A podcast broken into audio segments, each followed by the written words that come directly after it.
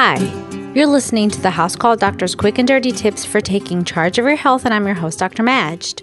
During the last episode, I discussed sinusitis and how you could differentiate between a viral and a bacterial infection.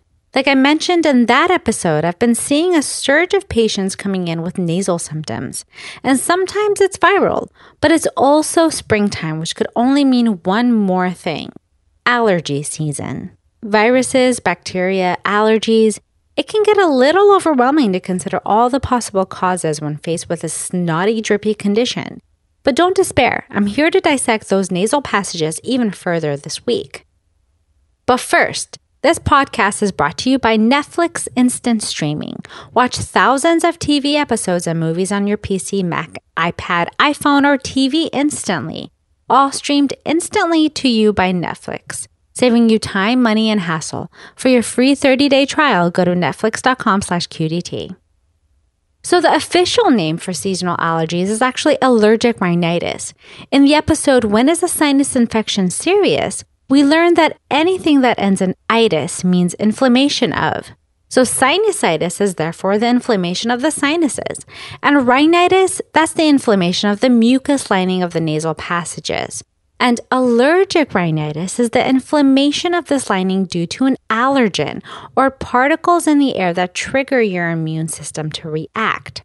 Your immune system views these allergens as foreigners and attacks, wreaking havoc in your nose, among other places.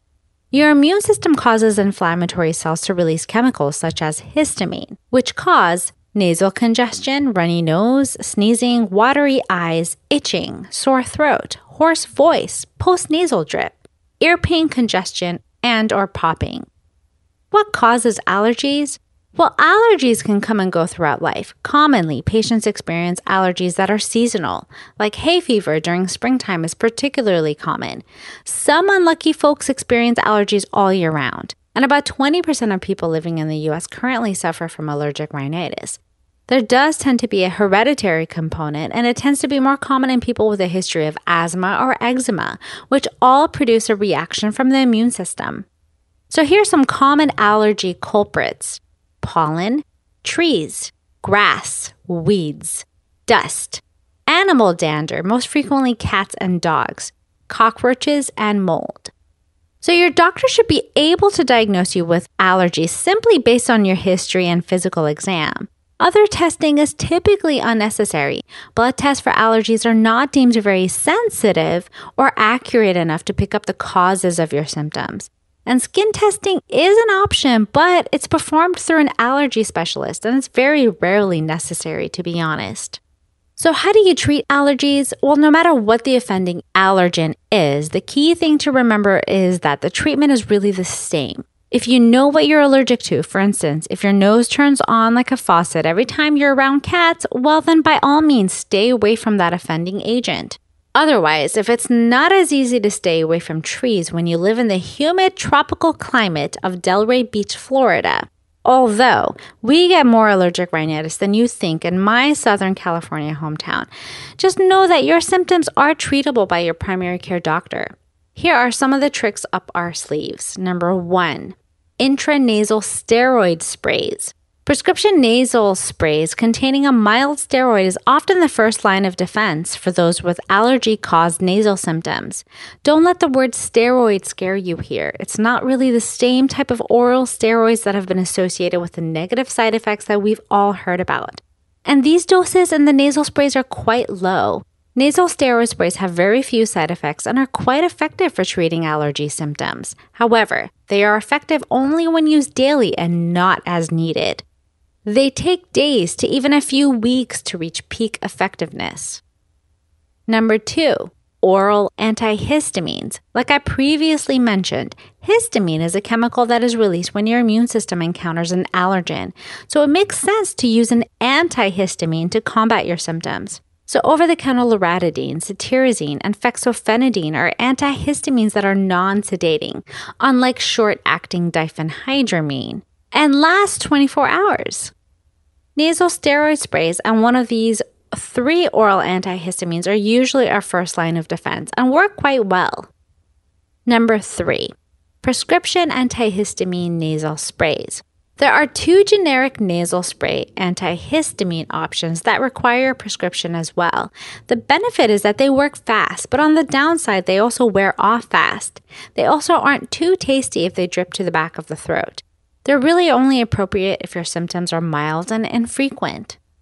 Number four, Montelukast. Leukotrienes are another class of chemicals released during allergic reactions. Therefore, a medication that blocks them may also be helpful. There is now a generic available as a once a day prescription pill. Number five, ipratropium nasal spray. This is a non steroid spray that can be helpful for those with uncontrollable runny noses that doesn't respond to the nasal steroid spray. It's not the first line of choice for allergic rhinitis and can have some unpleasant side effects. For instance, it's not for those with an enlarged prostate or a history of glaucoma, but it is an option. Number six, decongestants. If a stuffy nose is really your worst symptom, then an over the counter decongestant will help open you up. There are two forms a pill or a nasal spray. The over the counter pills can be used for up to one week to declog your nose, but really they're not meant for daily, chronic, or preventative measures. They can also elevate blood pressures, and not everyone feels well on them. The nasal spray versions may work well, but can cause tolerance where you actually need more and more to get the same effect the next time, and withdraw where your congestion gets actually worse than it was before you even started to use it. That's why decongestant nasal sprays are not recommended for more than three days of use. So be careful with those. So here's a quick and dirty tip. Doctors loathe over the counter nasal spray decongestants because some patients use it so much that they can't even function without them. This is actually a medical condition called rhinitis medicamentosa. My advice stay away from them. Number seven, nasal saline. Over the counter nasal saline can actually be used several times a day to help clear away those allergens lining your nasal passages. If none of the above is effective in controlling your allergies, which is not too common, your doctor can then send a referral to see an allergist for possible allergy shots. This is a potentially expensive and very time consuming effort, however. It consists of weekly injections for three to five years and is not effective for everyone, especially if you stop at midway. So here's the house call doctor's advice try a combination of a prescription intranasal steroid along with an over the counter antihistamine, which are really number one and number two that were explained previously, for at least four weeks consistently and daily. It usually works, but of course, run it by your doctor first. So, thanks to Netflix Instant Streaming for supporting this episode of The House Call Doctor. Watch thousands of TV episodes and movies on your PC, Mac, iPad, iPhone, or TV instantly. All are streamed to you instantly by Netflix, saving you time, money, and hassle. And it's really one of the best entertainment values all around, and it makes a great graduation gift for those of you who are looking to buy something for that special someone going away to college. By looking at me, you'd never guess that I'm a huge sci fi geek. And my husband and I no longer have time to go to the movies like we used to before our kids were born. So, what do we do as soon as the kids are down asleep? Well, we bring the movies to us. And Netflix has an awesome sci fi section.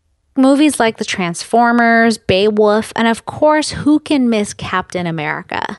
You can actually watch all of these and more on Netflix instant streaming and check out thousands of other TV series and movies while you're at it during a free 30-day trial that they're offering to my listeners. That's a free trial of Netflix instant streaming at netflix.com slash QDT. Be sure to sign up at netflix.com slash QDT. We thank Netflix for their support and we hope you enjoyed the Netflix instant streaming. So do you have allergies? What treatments work for you? Share it with us on the House Call Doctors Facebook and Twitter pages.